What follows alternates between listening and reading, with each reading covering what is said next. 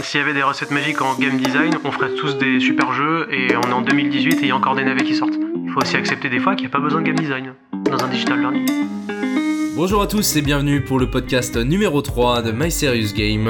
Euh, Aujourd'hui, Alban, tu as reçu. J'ai reçu Julien Roca, euh, le game designer par excellence de My Serious Game, qui est aussi euh, chargé, de, chargé de projet.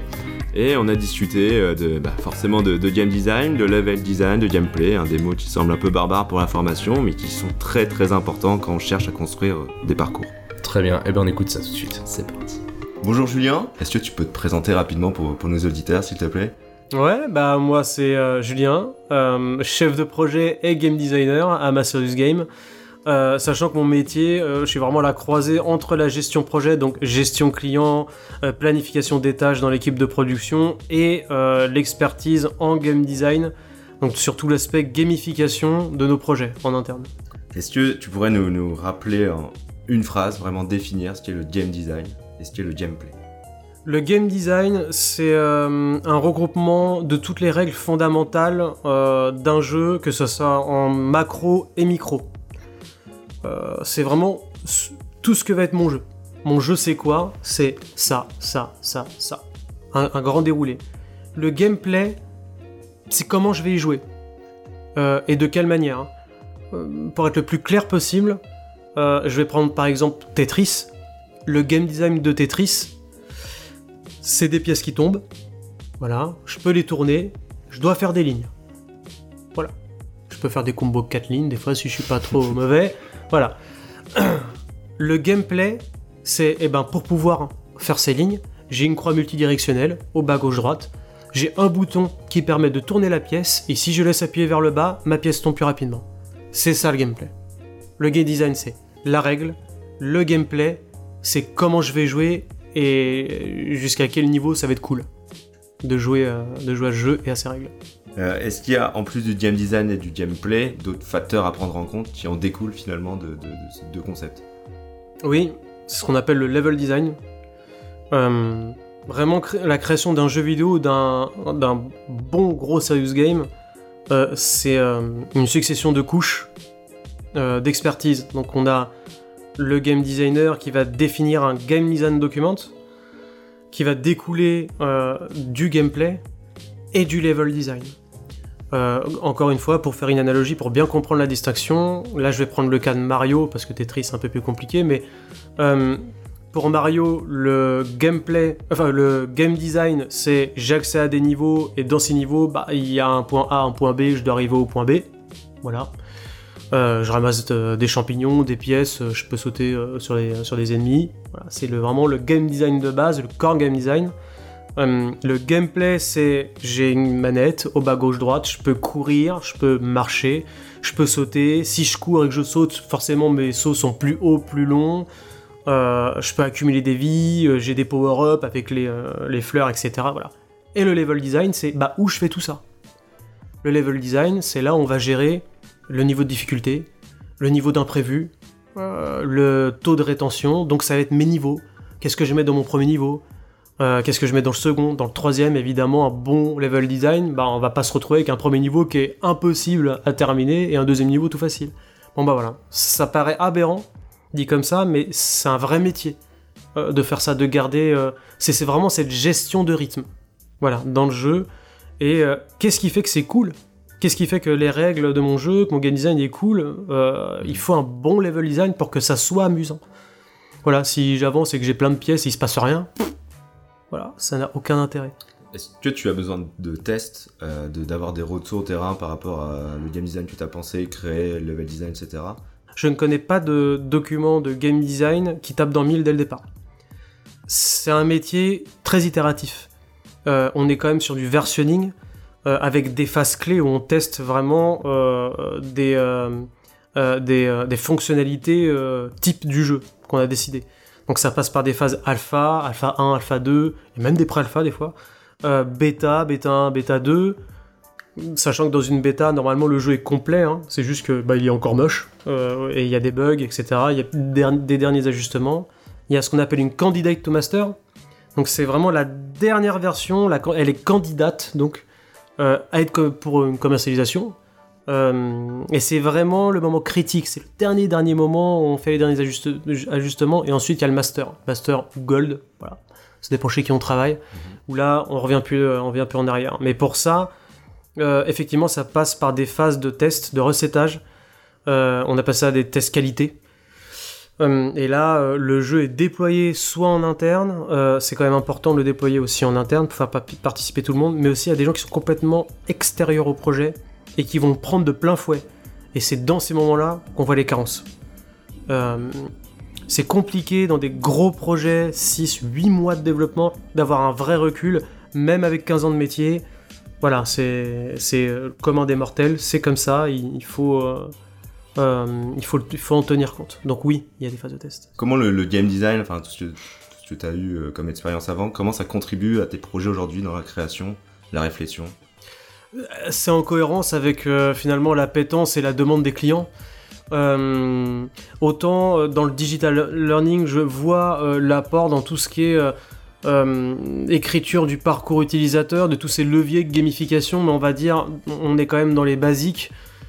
C'est pas forcément des jauges, hein, ça peut être dans la structure d'un projet, parce que le game design, c'est aussi de la méthodologie de montage projet, digitaux ou non. Ça peut être un jeu de cartes, un jeu de société. Le game design, c'est très large, mais euh, on, on sent une orientation orientée vraiment euh, très, très tech. Je prends le cas de la réalité virtuelle ou de la réalité augmentée, mais aussi finalement très jeu vidéo. euh, sans rentrer, euh, sans faire du name dropping, il y a quand même du- des clients qui s'orientent vers de l'application euh, slash jeu sur du challenging interne entre les commerciaux.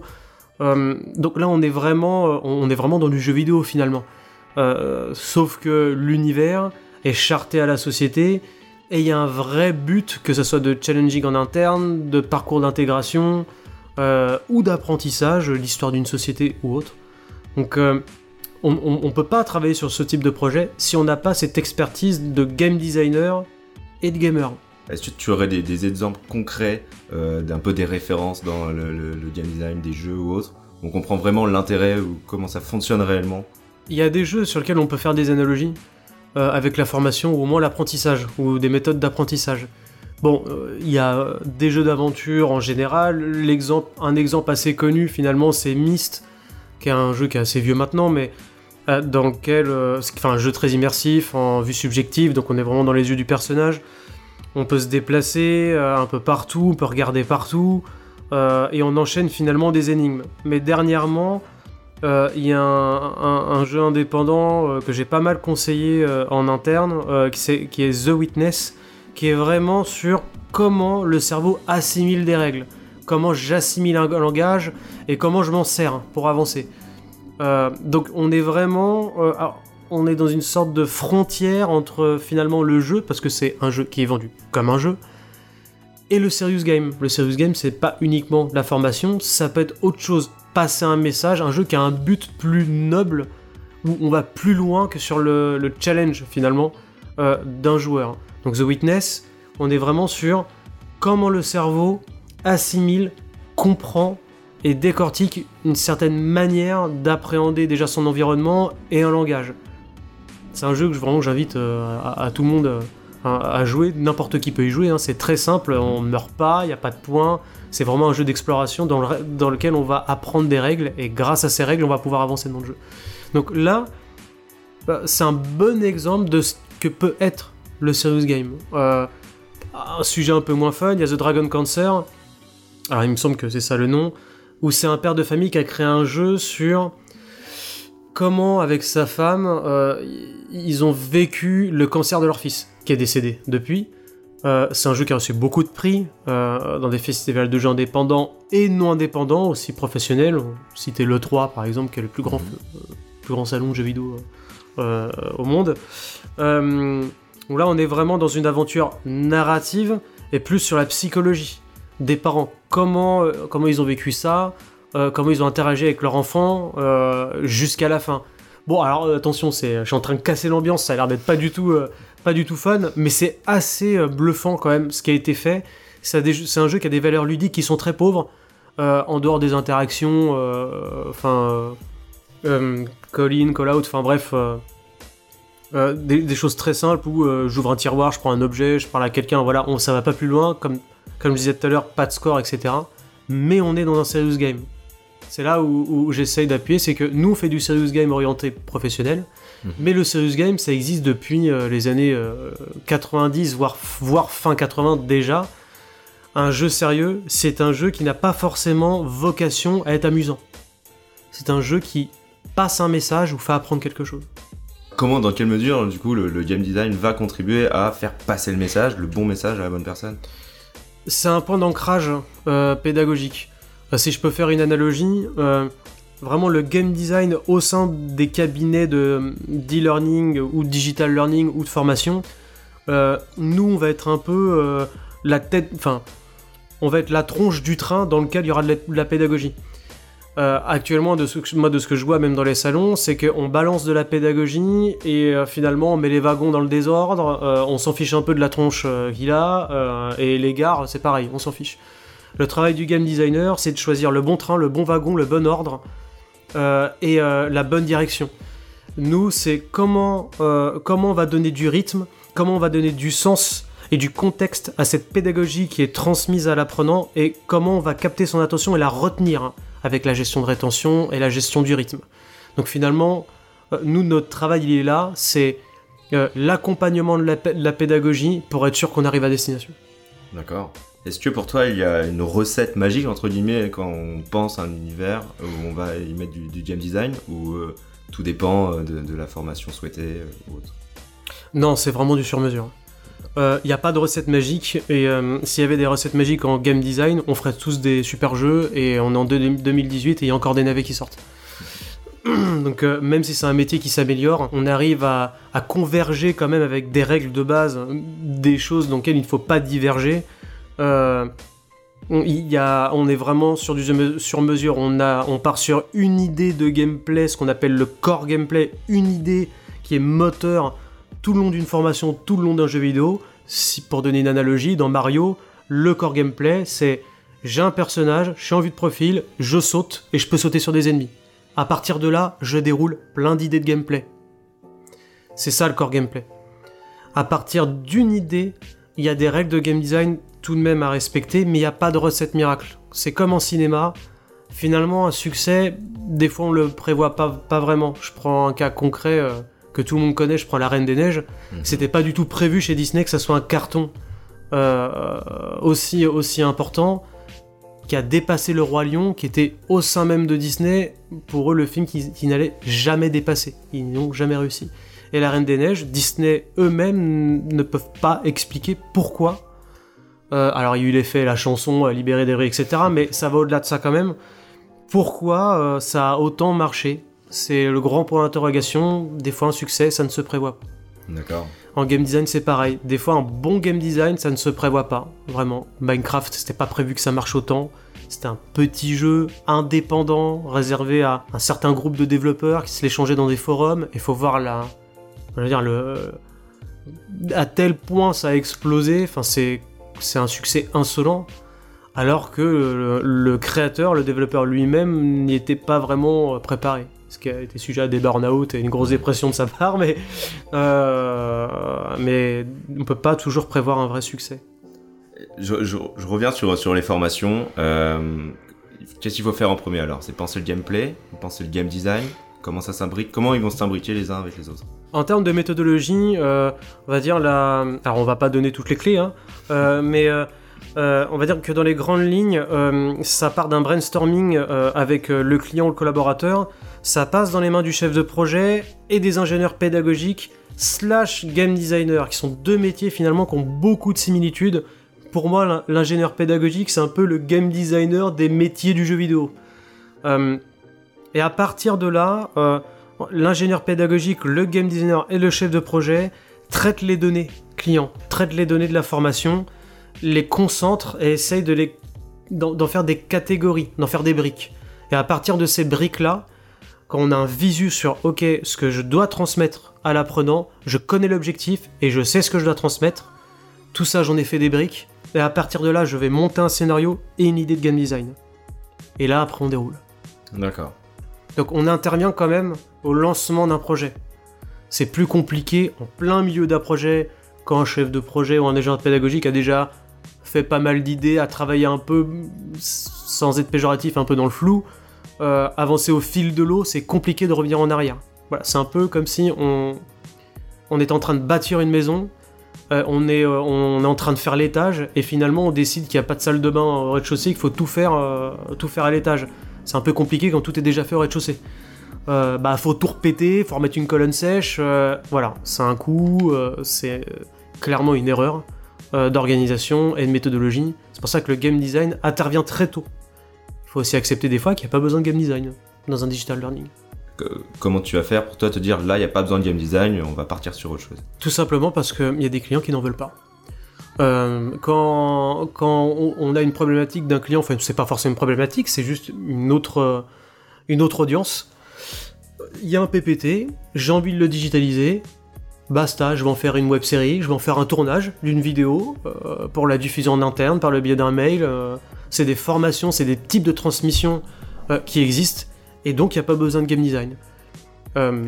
Là où les métiers du jeu vidéo peuvent servir, c'est tout ce qui est plus euh, dans le plan communication, par exemple en interne, où on peut s'inspirer des plans com euh, qu'on trouve pour, euh, des jeux type free-to-play, donc les jeux gratuits, où il y a une gestion de la communication étalée dans le temps pour essayer de maintenir un certain niveau de rétention, faire des rappels, envoyer des notifs push, faire des mini-jeux, faire participer des gens à des quiz, enfin des quiz, plutôt des sondages, je dirais.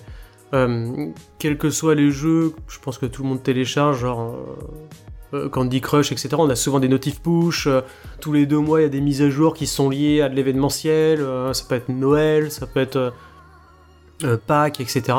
Bon bah tout ça c'est des stratégies de com qui sont prévues bien avant la sortie du produit, qui sont chiffrées, etc.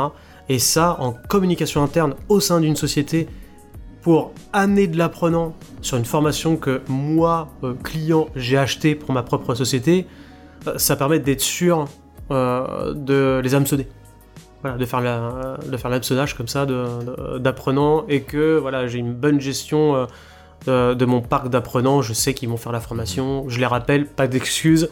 On a communiqué dessus. Si t'y es pas, c'est que t'as pas voulu y aller. Merci beaucoup, euh, Julien. Bah de rien. Euh, Est-ce que pour finir, hein, on a l'habitude de, de faire ça, tu pourrais nous donner euh, la tendance pour toi de, de 2018 euh, dans, dans l'information?